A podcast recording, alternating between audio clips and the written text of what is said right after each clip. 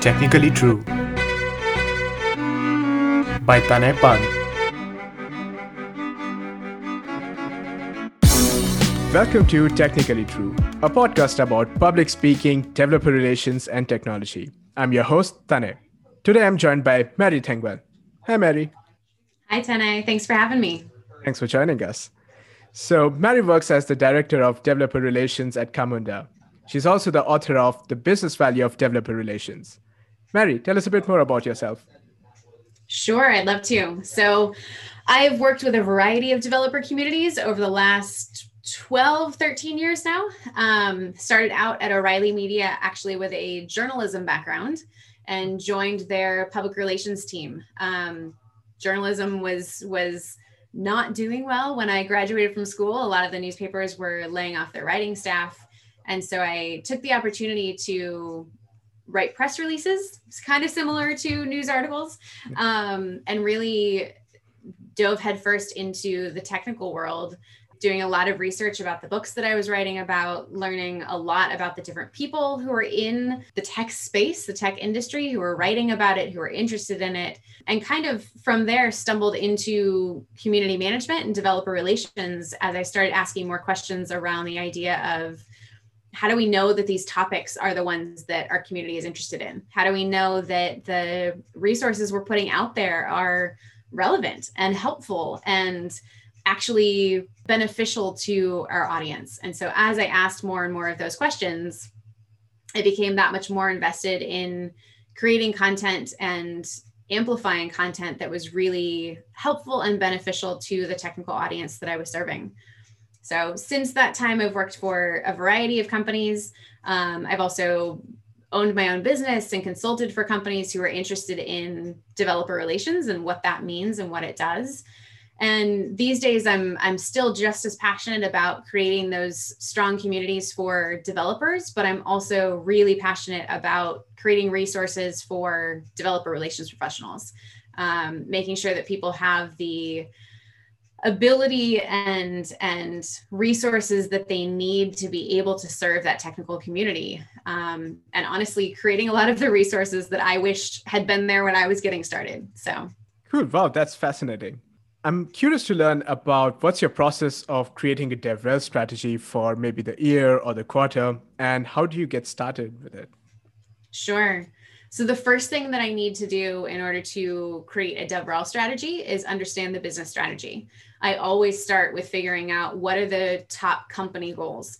And that might be the company goal for that quarter it might be for that year um, depending on you know the size of your company the stage of your company whether it's a, a three person four person startup or several thousand people kind of determines you know am i looking at what's our goal for this quarter or what's our goal for the next five years but really figuring out what that is company wide um, and then boiling that down to what's the the primary goal there. So you know hey the the overarching goal might be a certain amount of arr or um, expanding the number of customers.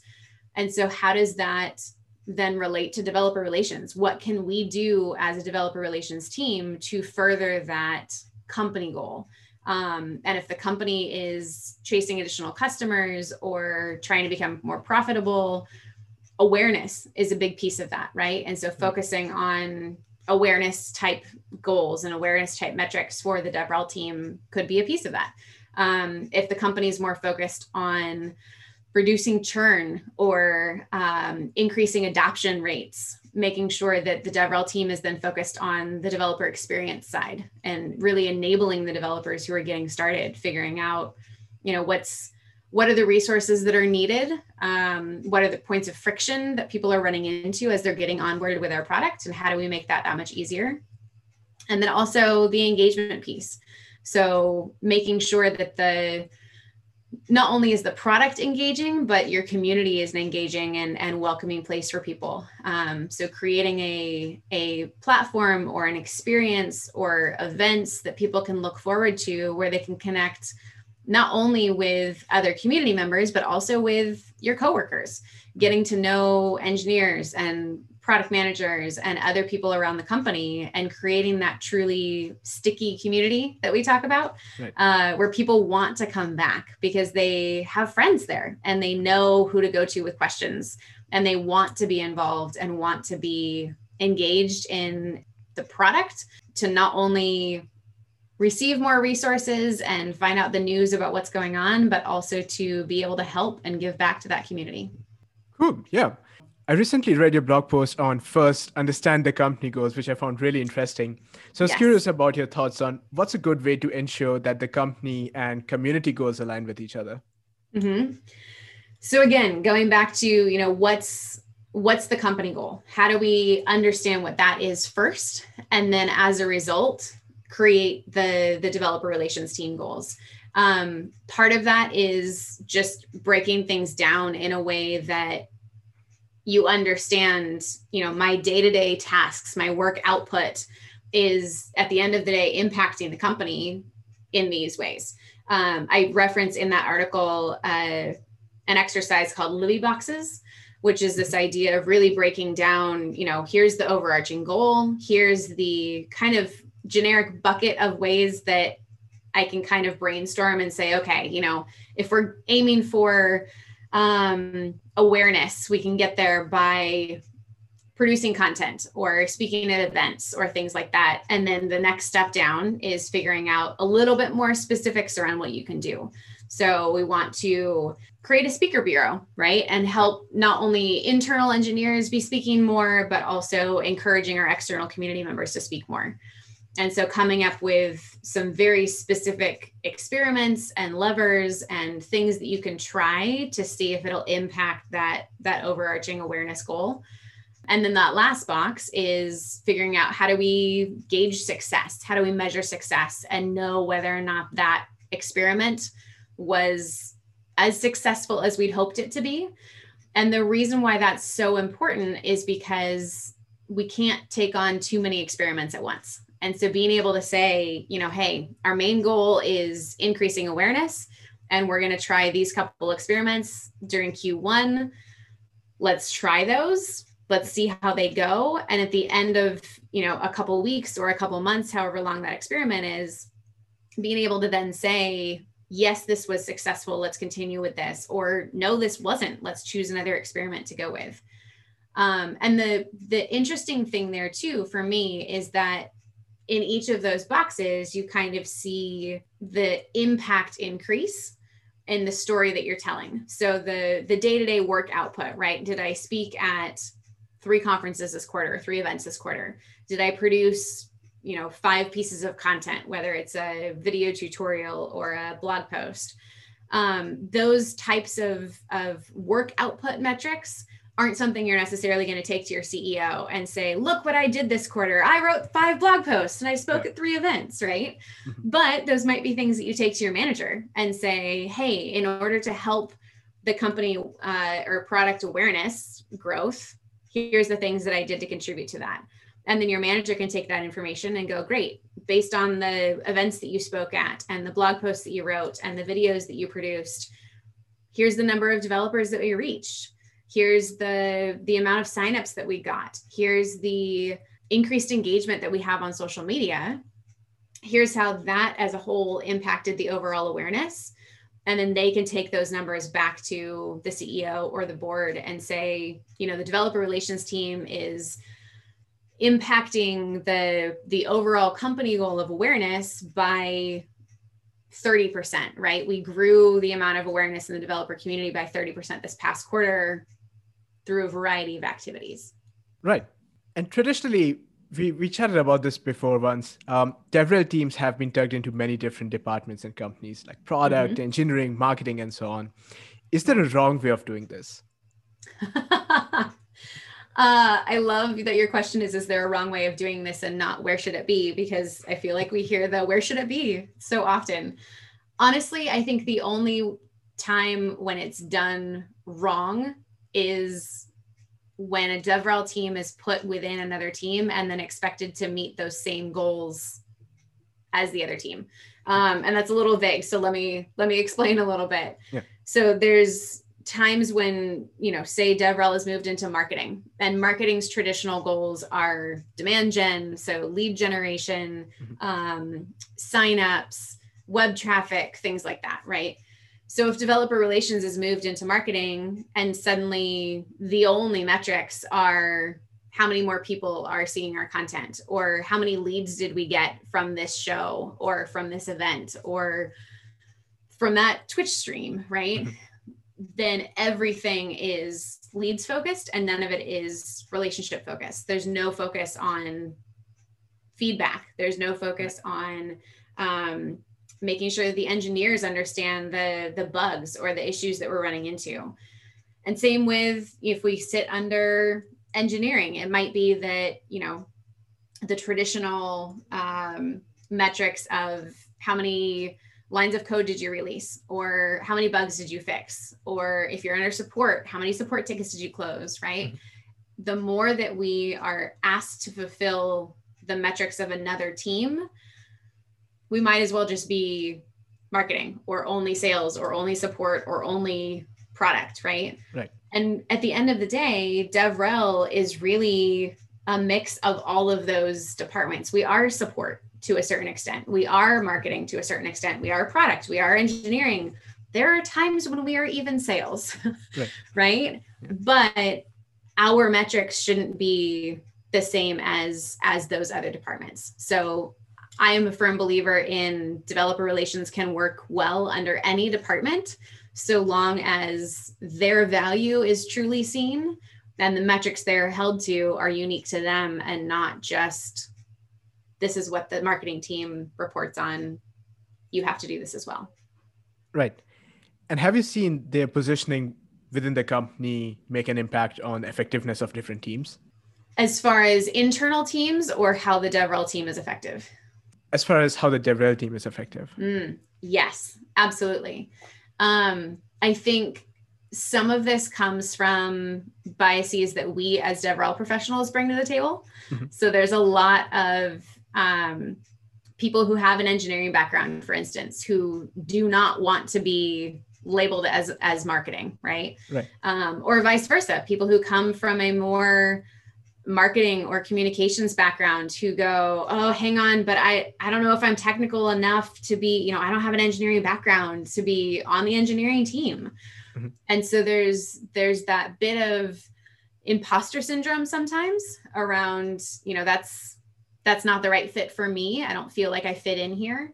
Um, and there's also sometimes the stereotypes that we bring with us where we say, oh, I, I don't do um, lead generation, right? I don't, I don't want to be a part of the team that does. So I think there's some of that where our effectiveness is impacted not because we literally can't do what we're supposed to do, but because we bring those biases and stereotypes with us to the table. And so it keeps us mentally from being able to move past that. Um, I think honestly, no matter what department we're in, developer relations is working across all departments at all times. And so the only time when we will really be restricted from the company standpoint is if for whatever reason we're told you're on the marketing team, you shouldn't be talking to engineering or you shouldn't be talking to support. Um, right. If we're required to only work within our team, we aren't able to do our jobs effectively because we can't reach out and and be communicating with the other people across the company, which is a huge part of developer relations. Yeah, makes a lot of sense. And you've consulted with a lot of companies on DevRel related topics. And mm-hmm. from your experience, what has been the biggest reason behind DevRel teams failing? Mm.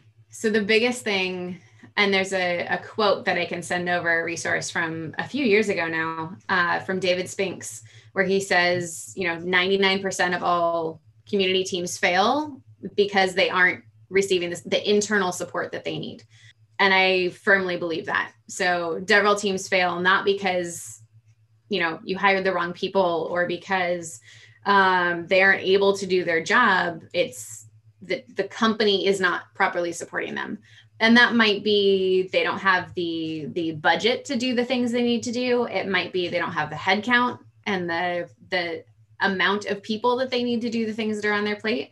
Um, it could also be that the company just doesn't understand the value. And so, you know, the DevRel team could be doing exactly what they need to be doing to, to serve the community and serve the company.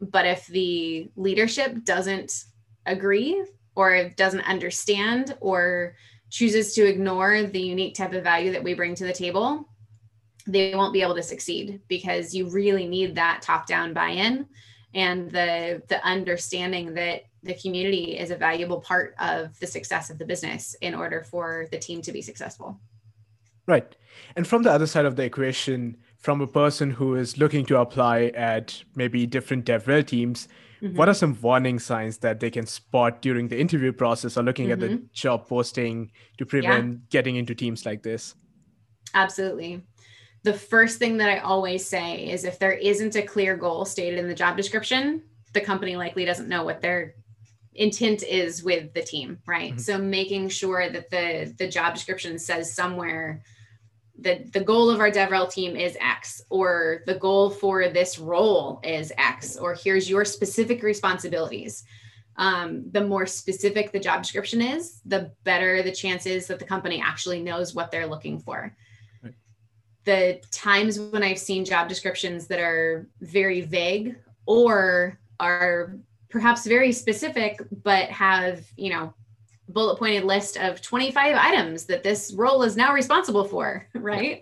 Where I mean, all of us have seen those descriptions where it's like, well, that's that's four different people's jobs. So are you hiring a full team? and you want all four of us or do you expect me to do this alone how do you how do you expect this to work um, so that's kind of an easy way to be able to to weed out open jobs based on the job description alone. As far as interviews go, the biggest thing I ask is why. Why do you want a relations team? Why do you want a developer advocate? Why do you want a community? What goals do you feel that's going to fulfill for your company? And if the leadership, if the hiring manager, the you know, C-suite individual, the CTO, the CEO, if they can't answer those questions of why are you doing this, they don't have it figured out. And chances are you'll join that company and bounce between departments, or your goals will be changed every quarter or every week. Um, and you won't be able to establish here's the value that I bring to the table, and here's why I'm doing this. Um, I have seen some people be successful in roles that are very undefined or ill defined but it usually takes a very strong personality, uh, someone who's very willing to step up and say, look, you don't have this figured out. I know what I'm doing. Let me do my job. And then you take the risk of, you know, making sure that you fit well enough and your strong personality fits well enough with the rest of the company that someone isn't going to go, who do you think you are? I don't need you here and lets you go because they don't like your your assertiveness. Yeah, makes a lot of sense. True. And from a perspective of founders or leadership teams, uh, what advice would you give to them so that they can set their DevRel teams up for success? Mm-hmm. I go back to the why question again, right? Simon yeah. Sinek has a, a, great TED talk around it, a right. good book around it as well. That, you know, start with why. Why is it that you feel like you need a community? If you want a developer advocate just because your VC told you you need a dev advocate, or you know your number one competition has a DevRel team, and so we need a dev advocate too. Like, no, it's it's the wrong reason. Ask yeah. the question again, um, and really figuring out. And it might be that you you don't know exactly what the role is going to look like, but even acknowledging that is a step further than most companies take. Um, and so being willing to say, look, we know that we need to do better by our developer community how do we actually do that on a day-to-day basis? I don't know. That's why we're hiring somebody right? Yeah. And that's a huge step for people who are applying. If you talk to a company and you ask hey why are you hiring for this position? Why do you want a community? And they say anything along the lines of you know we need to enable our community better. We we know that there's gaps that we need to fill and they all come back to developer experience or developer awareness or developer engagement, mm-hmm. but we don't know what that looks like. And we're looking for someone to come in and do that. That's a huge growth opportunity for anyone who's been in developer relations for a few years who wants to be able to take those risks and hasn't been able to do that in the past. So I'd say for leadership who's not sure whether they need developer relations, figure out that why question first. Um, and then start to figure out, okay, you know, we know that we need to enable our developer community better. Great. What does that mean? What does that look like? Talk to other companies who have successful teams and don't ask them what they're doing now, but ask them what they did when they were your size so that you can figure out here's the steps that I need to take to get to where Twilio is today or where you know the Microsoft developer relations team is or anything like that when you look at a successful team. Right. And because of the nature of DevRel, people working in this industry are prone to burnout. A lot of mm-hmm. conferences, talks, so much happening. Yeah. How can teams mitigate this risk? It's a great question. Um, I definitely think there's a few different things that can cause burnout. One is constantly moving, right? Constantly changing. Um, the context switching is a big part of it, not being able to really focus on one thing for a long amount of time. Um, part of it also is that there's a lot of people who feel like they constantly need to be on, whether that's online, whether that's at events, um, keeping up with the conversations that are happening in the forums or in external communities and making sure they don't miss things.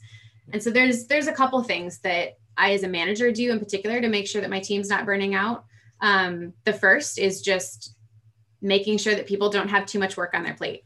And that sounds very simple and yet is often not.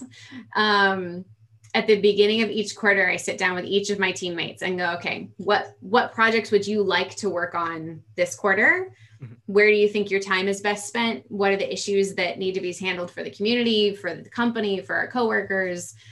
And then we figure out, you know, how much time is this all going to take? I make sure that we don't book more than 80% of their time for each quarter.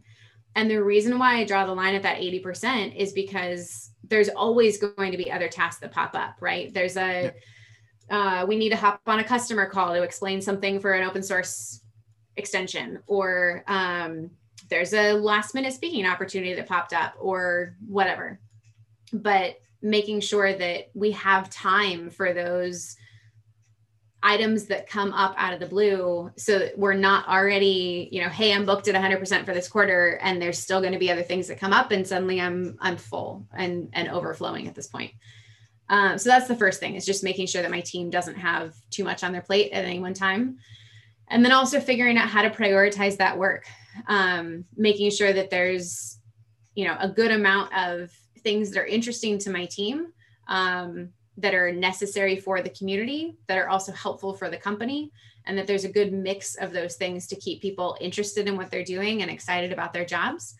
Because often if we're excited about what we're doing and engaged in the projects our plates might be full but it's not as much of a drag. It's not as yeah.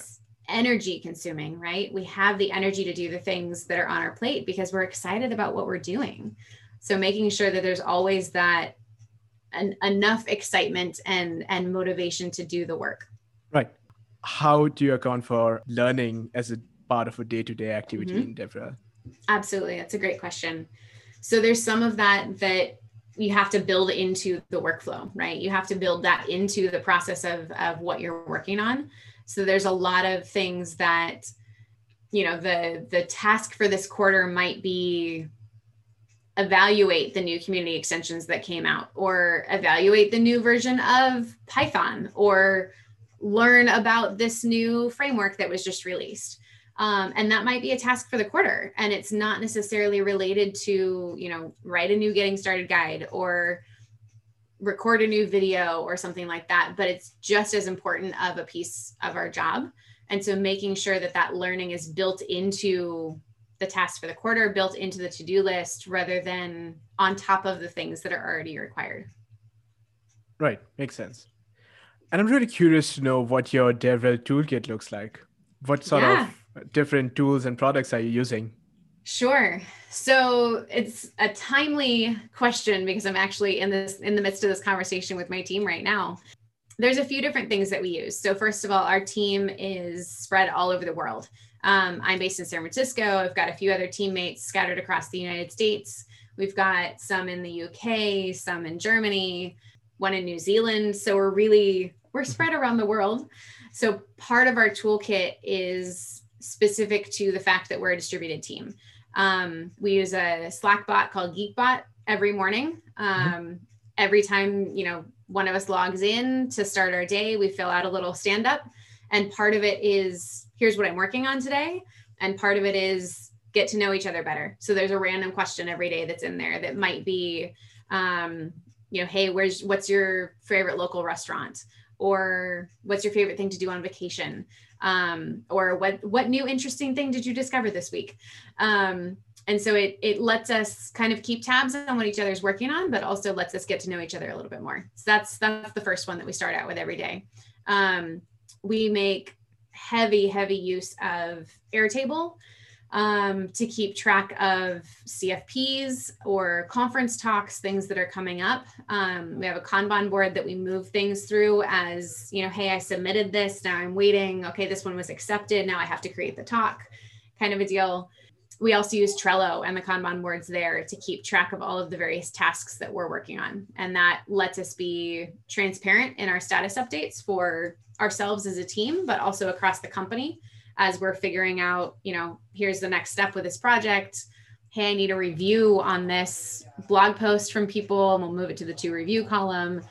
Um, and again, as a distributed team, that lets us keep up to speed and up to date on what's happening and what we need from other people on the team without having to rely on, you know, hey, sent you an email three days ago with a link to this Google Doc. Can you go look at this thing and leave comments and feedback? And right.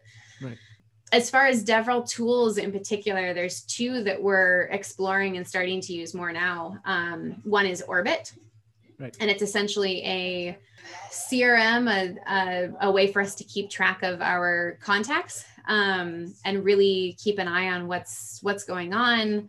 Um, how are people engaging with us? How are they um, handling, you know, pull requests that are coming in? How often they submitting pull requests? Are they talking to us on twitter? All of those types of things.